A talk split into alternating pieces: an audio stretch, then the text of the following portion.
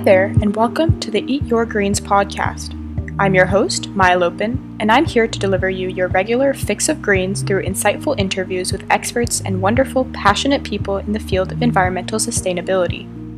Whether you are an expert yourself or just looking for some friendly background conversation while you go about your day, tune into these episodes to learn more about some current amazing people and initiatives tackling environmental issues. Who knows? Maybe you'll hear something you like and be inspired to take on a project of your own. Welcome to Eat Your Greens, the first step towards making a difference.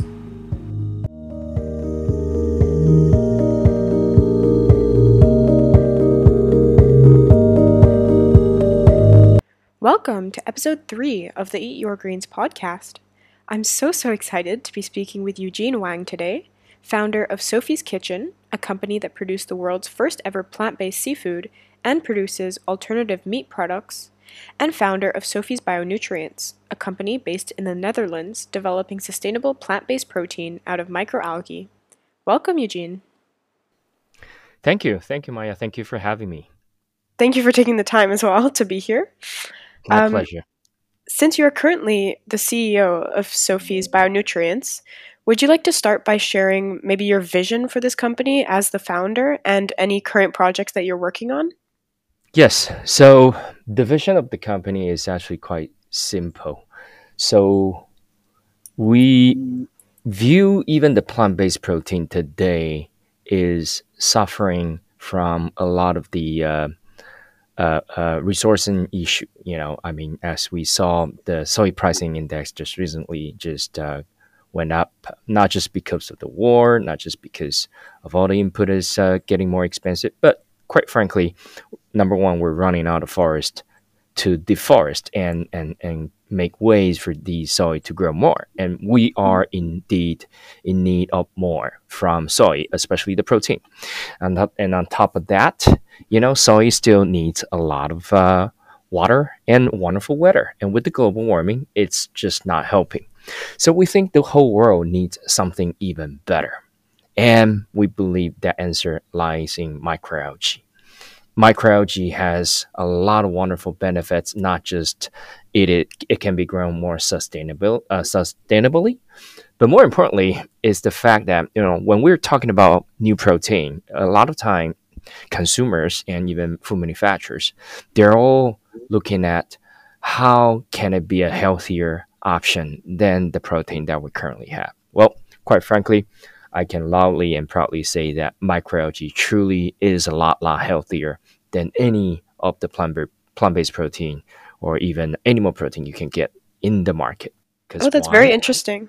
Yeah, yeah, it is. It is the foods of the most uh, nutritious fish as well. So that's our vision for the company. Great. And so, yeah, you mentioned that microalgae is um, more healthy actually than maybe some current food sources that we have.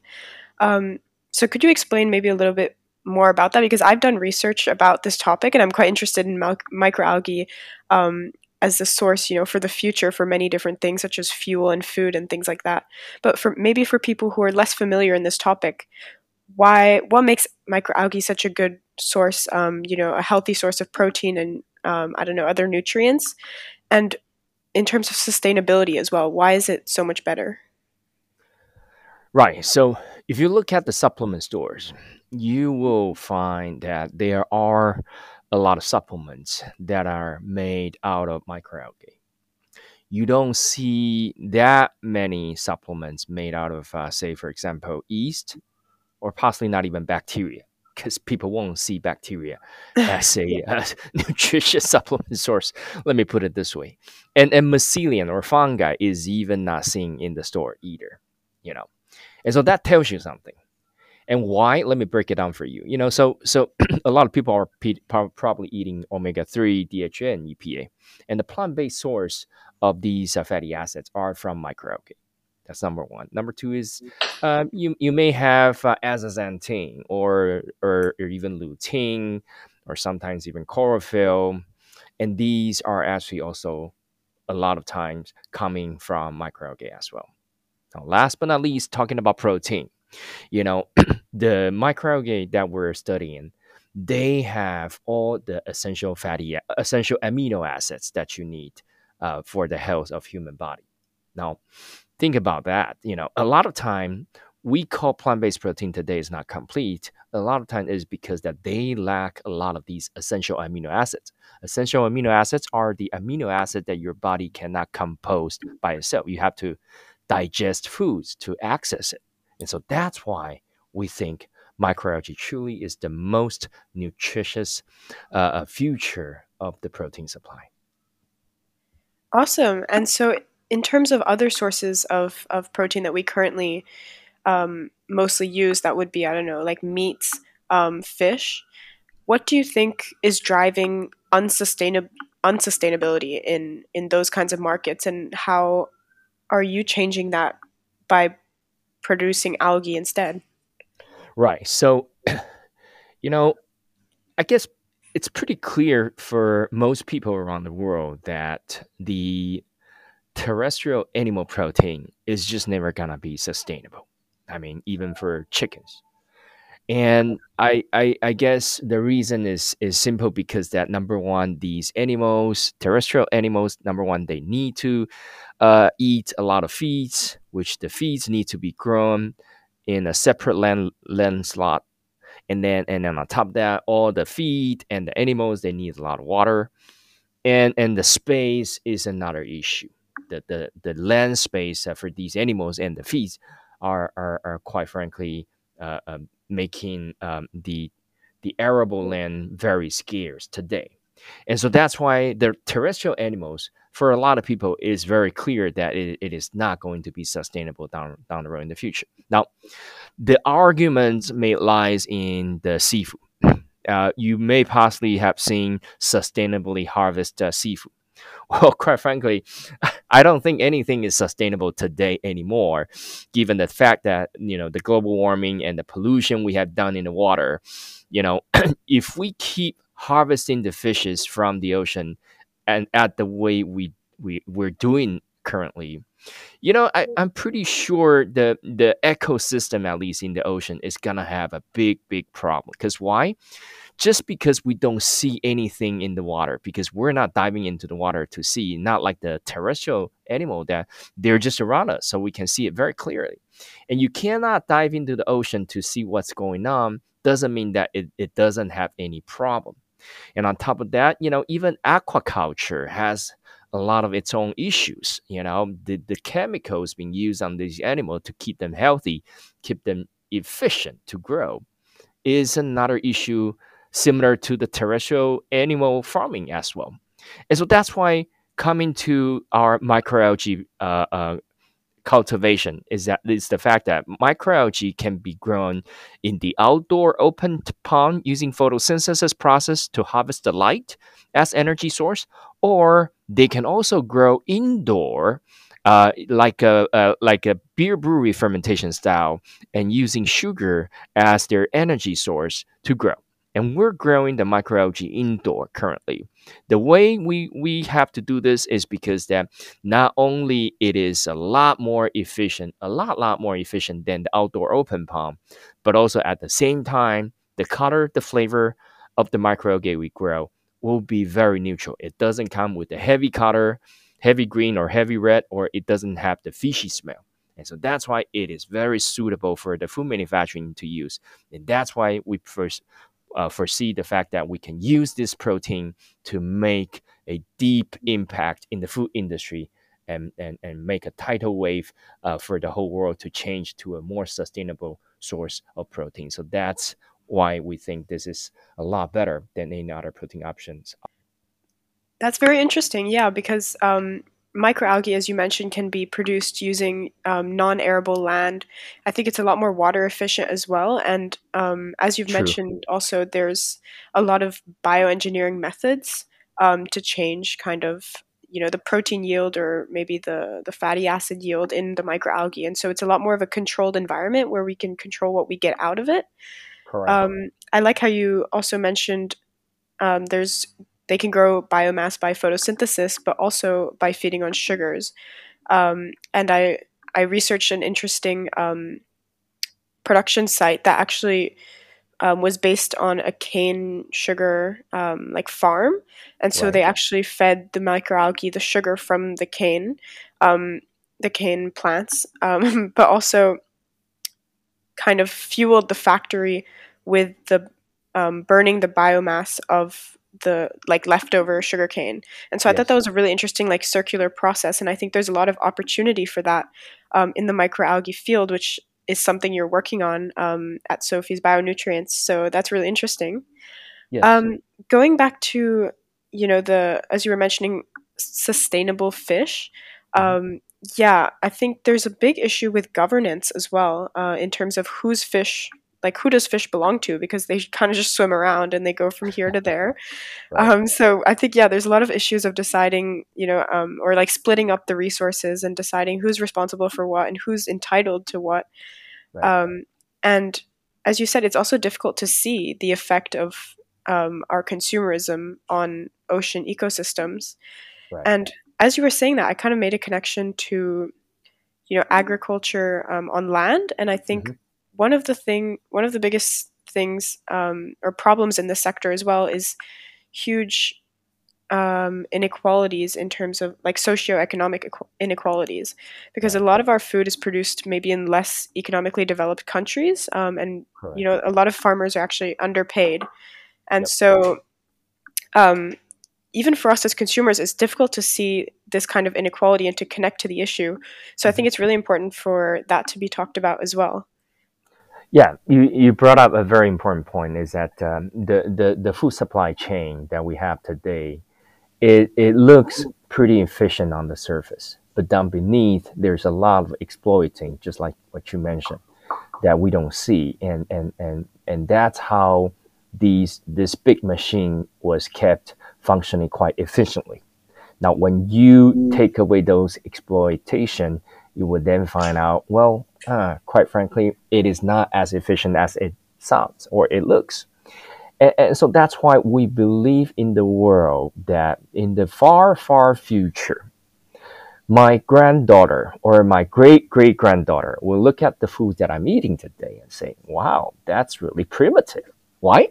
Because I believe the world will moving into a future that a lot of the things that's grown in the farm using labor uh, is no longer existed.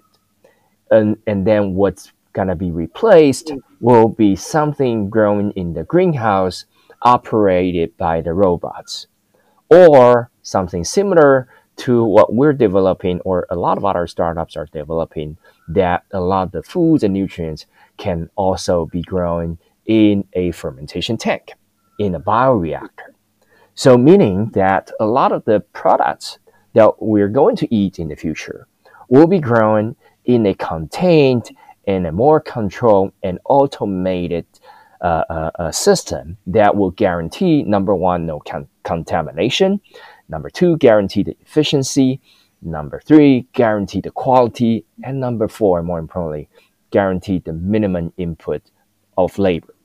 And, and imagine a system like that, a lot of startups are already working towards that goal. And, and I truly believe the system gonna be de- fully developed and kind of replace the the old fashioned uh, using a lot of land and then animal just manures everywhere uh, kind of old fashioned system will be replaced with a much cleaner, much more efficient system like the one that I just described to you.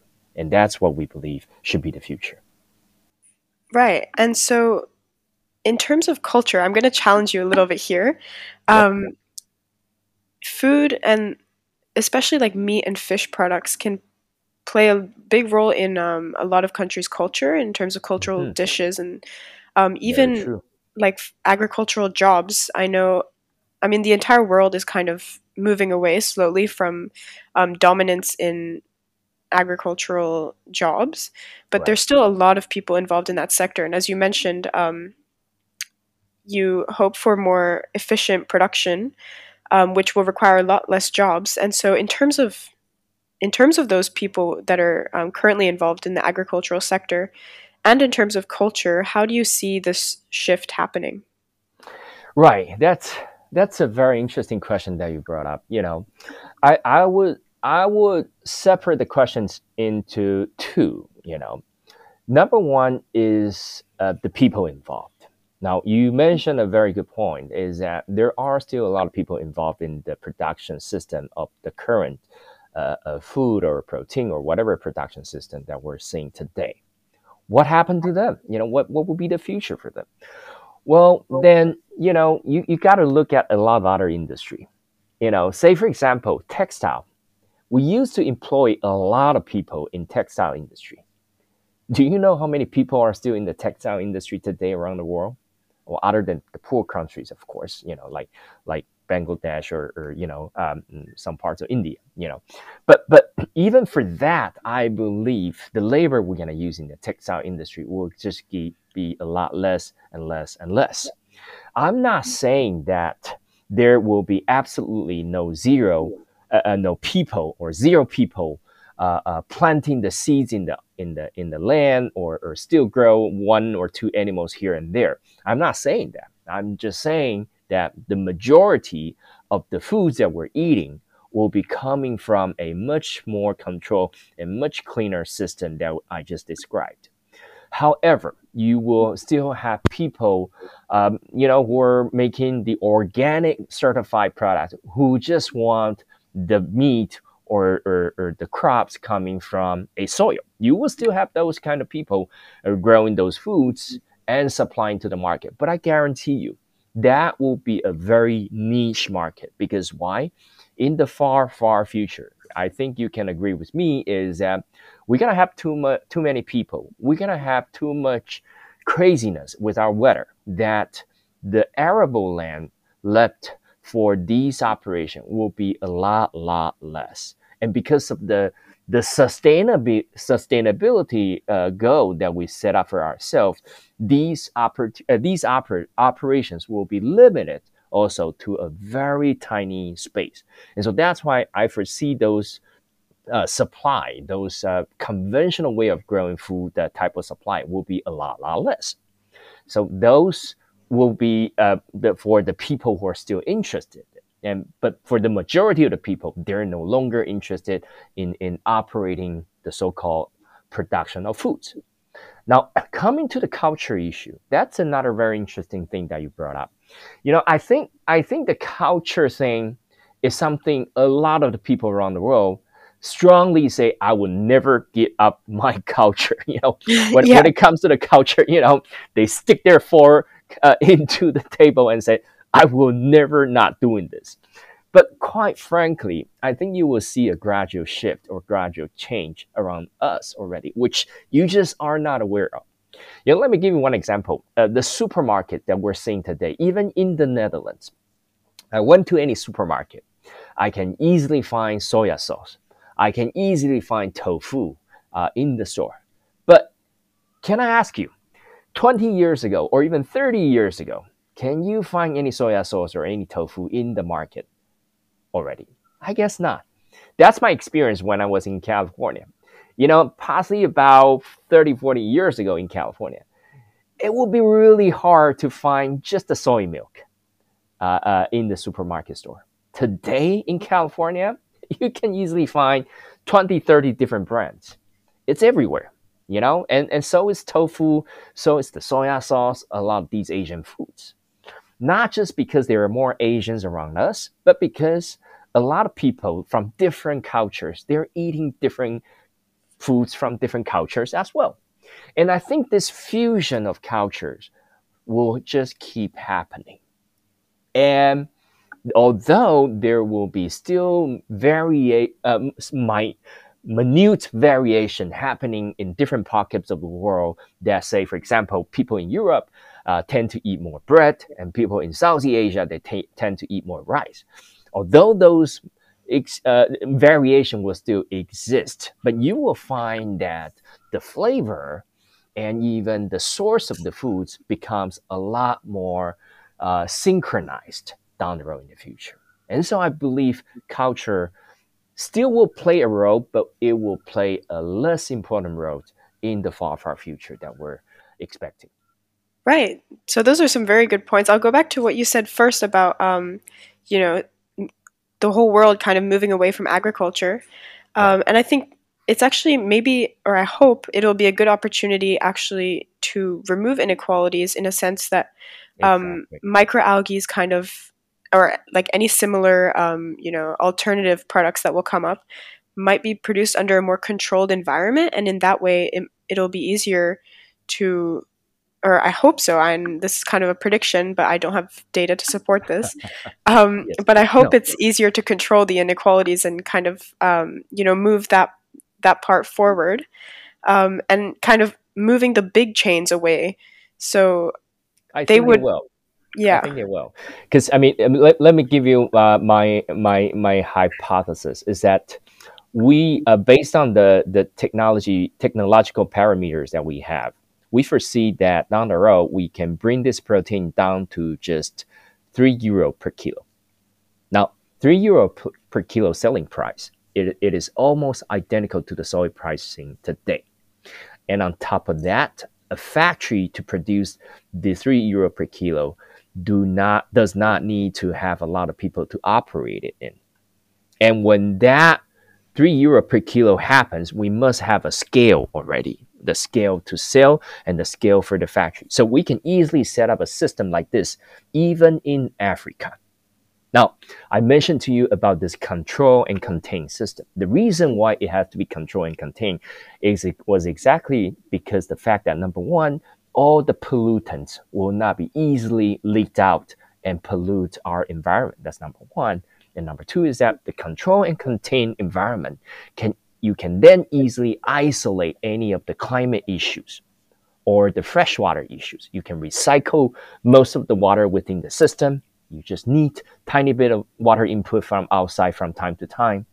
And you can harvest a lot of renewable energy or possibly even a new energy source to keep it functioning. And so that's why I do foresee the fact that we can use this technology to erase the inequality from this planet Earth uh, someday in the not so distant future.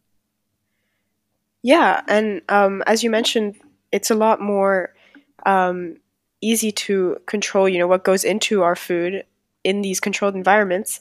Uh, one of the biggest issues at the moment, especially um, in seafood, is microplastic and how because the microplastic moves up the food Absolutely. chain and our food is kind of just sourced from the ocean, it's difficult to control what goes into it. And so I guess factory produced foods um, are a lot more controlled and I guess healthier in that aspect. And that's something really interesting that I hadn't thought about. Um, and then going back to the culture discussion, I really like the idea of kind of creating a go- global culture, and that ties in a lot with what you were saying about being able to find, um, you know, different cultural foods in supermarkets across the world. And yeah, with globalization, as we all kind of um, mix around the globe and um, all live together in the mm-hmm. future, mm-hmm. there's definitely going to be kind of a shift towards a global culture. And so I guess it's just finding the balance between preserving heritage, which we don't want to lose, of course, and Absolutely. moving forwards. Yeah. Um, and so now I wanted to ask you because you seem really um, enthusiastic about you know the potential of uh, microalgae and these kinds of technologies and supplements. Mm-hmm. Yep. What do you think are gaps that exist in the market right now for um, food and nutrition supplements and microalgae, and what what do you think um, might happen in the future to address this? You know, the number one barrier for any new thing is actually just people. You know, I, I think, especially looking at our regulatory system, looking at the government subsidizing uh, system to the conventional animal farming, animal farming, or even agriculture. Looking at how the venture capitalists are directing their money towards uh, IoT and not so much towards food and agriculture, even though that's been changing uh, in the last few years since the pandemic. But still, I think that's not enough, you know. But my point is, is that looking at all the revolution happening in the past century or even uh, past decades, you will see that over and over, some new uh, innovation always in the early days been hindered by the human who just cannot see the future of it. You know, and and and I believe that you know once we overcome these human hurdles, it will be a lot easier for the whole world to understand that this is truly the future of the protein. And we're working on it as well. Is that you know number one we're trying to clear any of the regulatory hurdle and i believe we have some uh, success already. And number two is that you know talking about microalgae the number one difficulty especially in north america um, and here in europe uh, it, it, doesn't sound as much is that in the north in the north american market for the consumers when you talk about microalgae the first reaction is you you want me to eat that slimy and green thing from the pond? You know? That, was the first reaction to a lot of people that i talked to. So they they thought of algal bloom you know yeah it, it's it's a natural connection unfortunately and it, it, happens a lot around the world today thanks to, again to our human pollution human activities too much in the wild and and then you know especially with the animal farming um, the manures, the, the nitrogen we, we put in the soil, when water comes down, it just goes into the river and the lake. And that's how we create created uh, the algal bloom, you know? But, but then again, you know, it, it, is the natural uh, feedback, natural perception from the consumers. And, and so we have to overcome that. And I believe, you know, by removing the color, color so it doesn't look green anymore, it, it helps makes people not to associate with the algal bloom and help them to make that cross uh, and, and, and then take that challenge to, to accept this new protein as the future foods. And so I believe, you know, if you talk about any barrier, the number one barrier will be always human. You know, it is because the human, the, the, the government that, that's not making the regulation more friendly to you. It is the venture capitalists who don't understand this is truly the future technology, who don't give you the money. it is the consumers who are still thinking, associating it with algal bloom. So that's why no one want to buy it. So we have to overcome these barriers one by one. And I believe we're making some progress. And although it's small and slow, but we'll get there.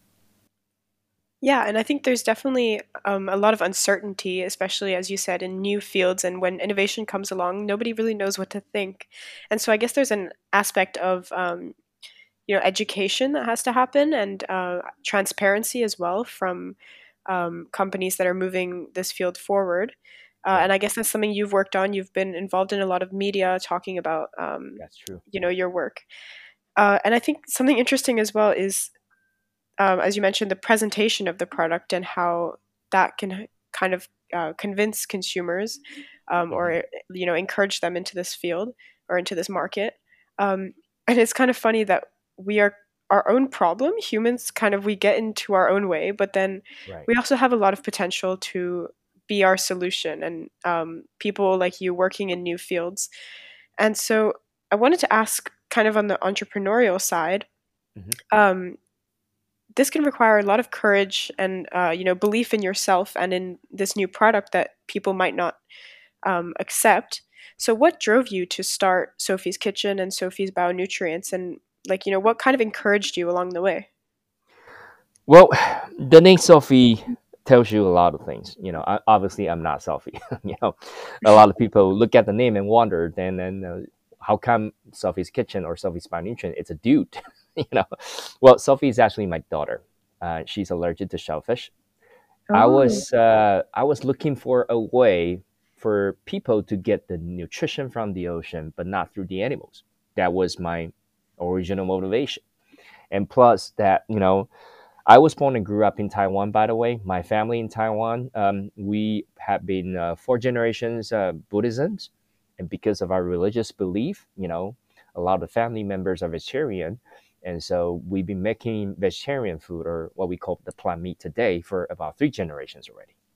So that's why when I found out my daughter Sophie's allergic reaction to the shellfish, I used that inspiration to start my first venture in California called Sophie's Kitchen. So we're the world's uh, first uh, plant-based seafood company back in 2010. You know, that was like way before Impossible Foods and Beyond Meats uh, got big and famous 13 years ago, or almost 14 years ago by the time I started uh, in 2009, you know.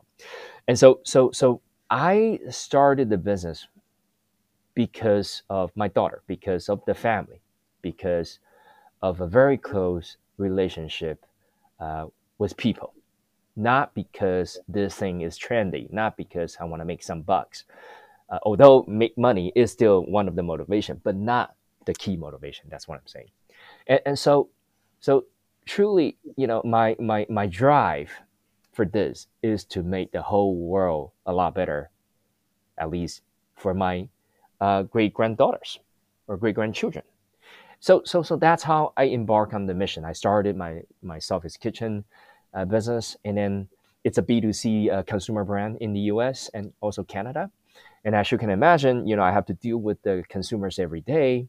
And so that's why when when it comes to seafood replacement, first thing consumers ask is that, well, seafood is healthy. Why are you creating a replacement? Then, if you're creating a replacement, I want to know how is the nutrition stacks up against the real seafood.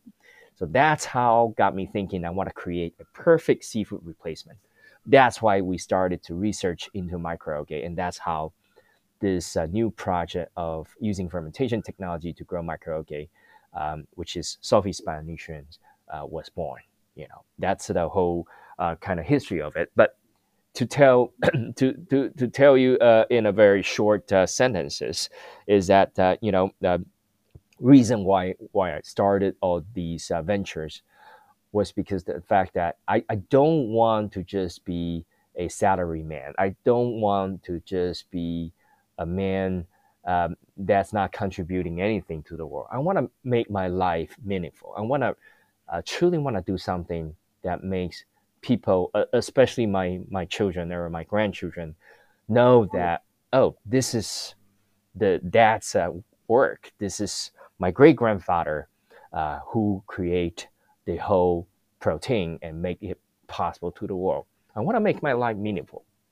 and, and so that's why I embarked on the mission to and, and started uh, the two ventures. Wow, that's really beautiful. Yeah, and I love that you've based it um, upon your close relationships and um, you know really wanting to make an impact in the world. And I think it's great that more and more we're seeing this um, in the world with you know issues from all over the place. We've got cl- climate change, we've got inequalities, and there's increasingly people who um, like yourself who are right. working um, to make a difference. So that's that's really beautiful. Um, and I like also this theme of kind of working together and supporting, you know, those closest to us and those in the future. And I think mm-hmm. that's something that every company should be focusing on um, more and more. And so, what kind of challenges have you faced, if you wouldn't mind sharing, um, in starting these companies? Well, the challenge again still relates to people, like I just mentioned to you when you talk mm, about right. what's you know it is always the people that's been the challenges that you have in anything you do. I guess a lot of time my vision is just too far ahead of a, a lot of other people. And so not a lot of people can understand or even agree with what i'm doing and and say for example you know my parents you know they have a lot of hard time to understand what i'm doing and let alone supporting what I'm doing. And that sometimes really breaking my heart, you know. Uh, but but I, I don't blame them because I quite frankly, you know, my my father even said this to me because he was asking me what am I doing right now, and I said to him I'm I'm using fermentation to grow microalgae, and he said right away, you lost me in that sentence right there. and so he doesn't even know what the heck is microalgae. He doesn't understand what fermentation, why is it associated with, with microalgae, you know. And so so so that's that's a reality, not just with my parents, but but also with a lot of people that I talk to. Is that I say for example, a lot of the venture capitalists we're talking to or a lot of the government agency we're talking to, sometimes they don't have vision. They they just don't don't understand why you why are you creating a, a, a seafood placement well, why are you creating uh, uh, microalgae as protein sources? You know, I mean, we, we have ample protein around, you know. And so, so it is always the people that is giving you the most challenges. And, and that comes to how you overcome the challenges is really the communication. And the communication today, you just brought up a, a thing about you know how we gonna how we gonna uh, communicate this thing to the to the greater public. Yeah. Well, quite quite frankly, we we do have a lot of tools today that are at our disposal. The mobile phone in your hand encompasses all the super powerful tool that you need. the social media, especially, um, the text messaging, the the instant messaging. Those are powerful tools for communication. And quite frankly, a lot of the new protein, the plant-based movement, started today, actually back in the early 2010 or 2013, was actually thanks to these social media as well. Let me give you one example. I, I, I started Sophie's Kitchen, like I mentioned, back in 2010. The first two years was really were really quiet. I don't got a lot of inquiries. I don't have a lot of phone calls. I don't have a lot of inquiries from my website. And all of a sudden in 2013, inquiries and even phone calls coming in from any part of the world. I even got calls from UK asking for my product, but we're only available in part of uh, uh, the west part of the US at the time. As I was wondering, I was mind boggling, well, how come all of a sudden people know about us? And then I, I asked a girl from Israel. He, she then told me that there are quite a few celebrities online promoting plant-based diet. And then a few, a couple celebrities actually talked about our brand, our product. And so that's why they actively look us up. You know, this is a powerful story that tells you that social media, and quite frankly, should I say, the technology that we have on hand today, will help us broadcast these positive information throughout the world quite easily.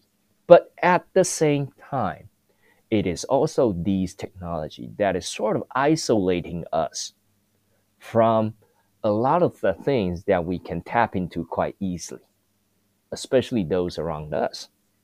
So it is a sort of a double-edged sword, should I say. You know, there's two sides of the argument of the help from the technology. But I would say overall, information truly is a lot more efficiently distributed through these technology help, through these new technologies.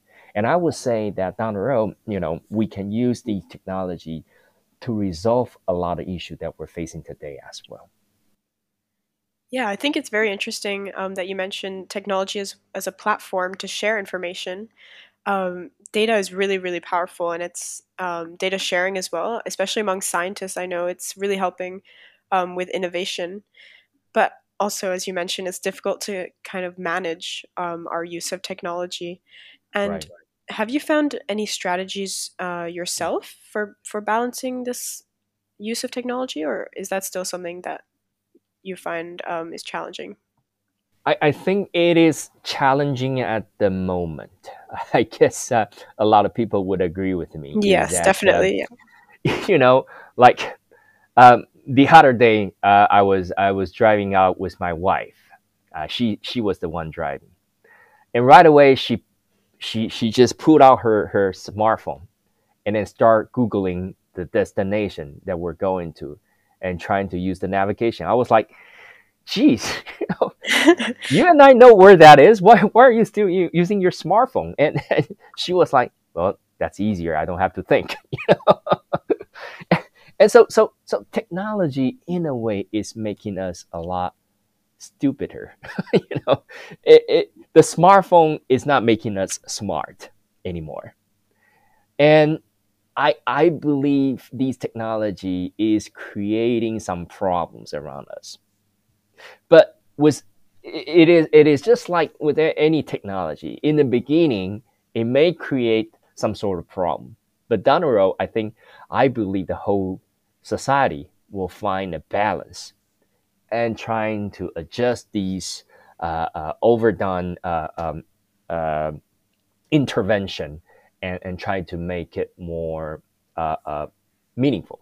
I think I think over time we will we will find a way uh, to make the technology truly are helping us and not interfering with us. But for now, quite frankly, technology is, is really uh, doing quite a, a lot of uh, havoc, quite a lot of damages uh, to our daily lives, in, in my personal opinion. My, like my kids, my Sophie, you know, she is. Um, you know, sticking her eyes uh, to the mobile phone too much. And I, I try to warn her quite a few times uh, every week, every day when I'm with her, but it's not easy. You know, there's just so many distractions coming out of that smartphone, and, and it's hard.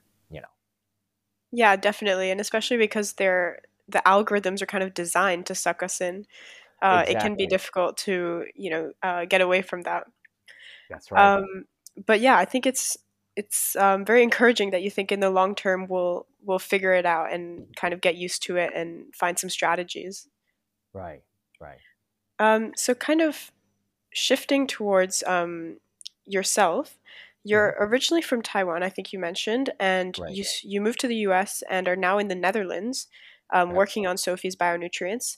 Yes. So, did you find it difficult to kind of shift and live in different countries? Well, I guess I guess I'm used to it. Uh, I mean, uh, you can you can hear from my accent that uh, you know I, I, I don't have uh, the Asian accent anymore, um, and um, that means that I, I spend too much time outside, you know, and, and so so so I don't find it difficult anymore. I, I honestly find it quite interesting because I get to observe the differences, the nuances in different parts of the world. I spent three years in Singapore as well. And, and so in between California and, and the Netherlands and then and then the Singapore part, it gives me a pretty good picture about the whole world today. And quite frankly, I also travel a lot. Like I'm traveling to Oman next week, Middle East. And, and so you can see that I, I, I really kind of uh, can call myself a global citizen.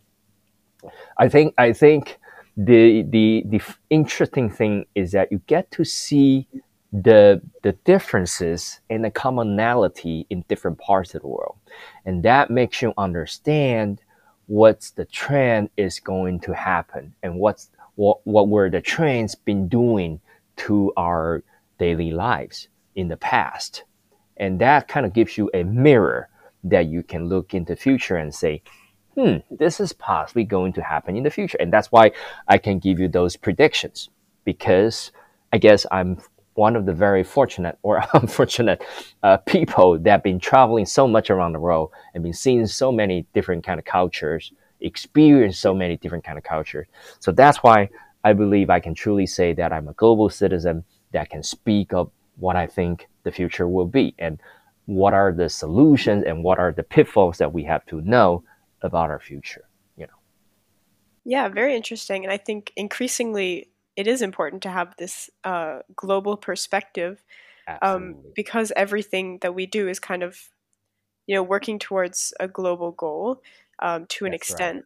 and so yeah having this understanding is um, really interesting and to an extent I believe technology helps this. We can connect with people from all over the world and for the first time right. hear about what's going on you know with them and with their cultures and uh, in any you know markets and things like that. Yep. Um, so I don't want to take too much of your time, so we'll head straight to the last question. Mm-hmm. Um, and I'll I ask this to all the guests coming through this podcast. In one to two sentences, what is your best advice for all the listeners um, listening here with us today for creating change in their communities? Um, you know, kind of as you have started to do. I would say be true to yourself. Find your true self and do what is your true self. I over the years I, I saw a lot of entrepreneurs.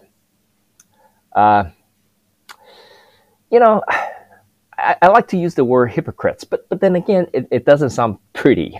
but but then again, that's how I feel about these people. Is that I, I feel they are chasing the money. They're not chasing the dream or chasing a, a goal, a, a, just a, a justifiable goal, you know. I, I saw a lot of people just kind of following the big wave that's been created by the world and then they don't know where they're going to end up with. I call these people they just don't know what they want to do. They just don't know about themselves at all. And so that's why whatever the world is telling them to do, they will just do it. You know? So those are the people, what I call the people without the soul. The the the thing that you, you want for yourself sometimes is really hard to understand. I'll give you one example. You know, when I I actually had uh, with an MBA degree uh, uh, from the U.S. And then because it's a it's a full time MBA program, so everybody want to go to investment bank, and that was the thing I want to do when I was uh, at school as well. Because why? I don't know myself. I don't know what I want to do, and and and I just look at people and I said, okay, if that's what everybody is saying, okay, that that that possibly is what I'm going to do, what I want to do. And then I, I went to the Wall Street. Not even six months. I, I can't even survive six months. I hate it. You know, I hate the lifestyle. I hate what I was doing. Then I came back to Taiwan to join my family business. And I found my joy uh, with the with playing with the food, with, with manufacturing the food, with, with selling the foods. I found my joy. I found my purpose. I found my ambition and my goals. So finding your true self is not an easy route. It's not an easy mission. But you gotta you gotta do it. You gotta find what is really you, what is really in you that you want to be, what kind of person you want to be, what what is the goal, what is the angle you want to make for your life and even for this world. And once you find that out, it will be very easy for you to success, to be successful in your career or in whatever you do it will be very easy to find joy in whatever you do, and even passion, and even ambition in what you are doing. I think you can possibly hear from my tone of voice. yep. I'm very passionate about what I'm doing. I wake up every morning very happily, very passionately that I have a really a mission driven business. I really have a good thing to do for the world. I'm doing the good thing for the whole world, not just for my family. So I'm that's why I'm happy to go to the bed every night and to wake up every day, every morning. And I was not like this before all these happened. I, I was really dragging my feet to the bed, dragging my feet out of the bed even. And, and that just wasn't good. So my advice to everyone is to find the true self of yourself and then make that happen that's my two cents. Thank you. That's really wonderful advice. I like this idea of look within yourself rather than look outside at what everybody else is doing. And, you know, know yourself, trust yourself, and believe in your own goals. And, um, yeah, I hope everybody um, listening on here can wake up and feel like they have, you know, a purpose that they enjoy uh, exactly. and something meaningful that they're working towards. So thank you for that advice. Thank you, Maya. Thank you. Really appreciate the time you've given. And uh, hopefully, what I'm saying here will make a lot of people do more meaningful work. Yes. Thank you for coming on. Thank you. Thank you for having me. Thank you. Thank you. Thanks, everyone, for listening. Yep. Thank you for tuning in to this episode of the Eat Your Greens podcast. See you next time.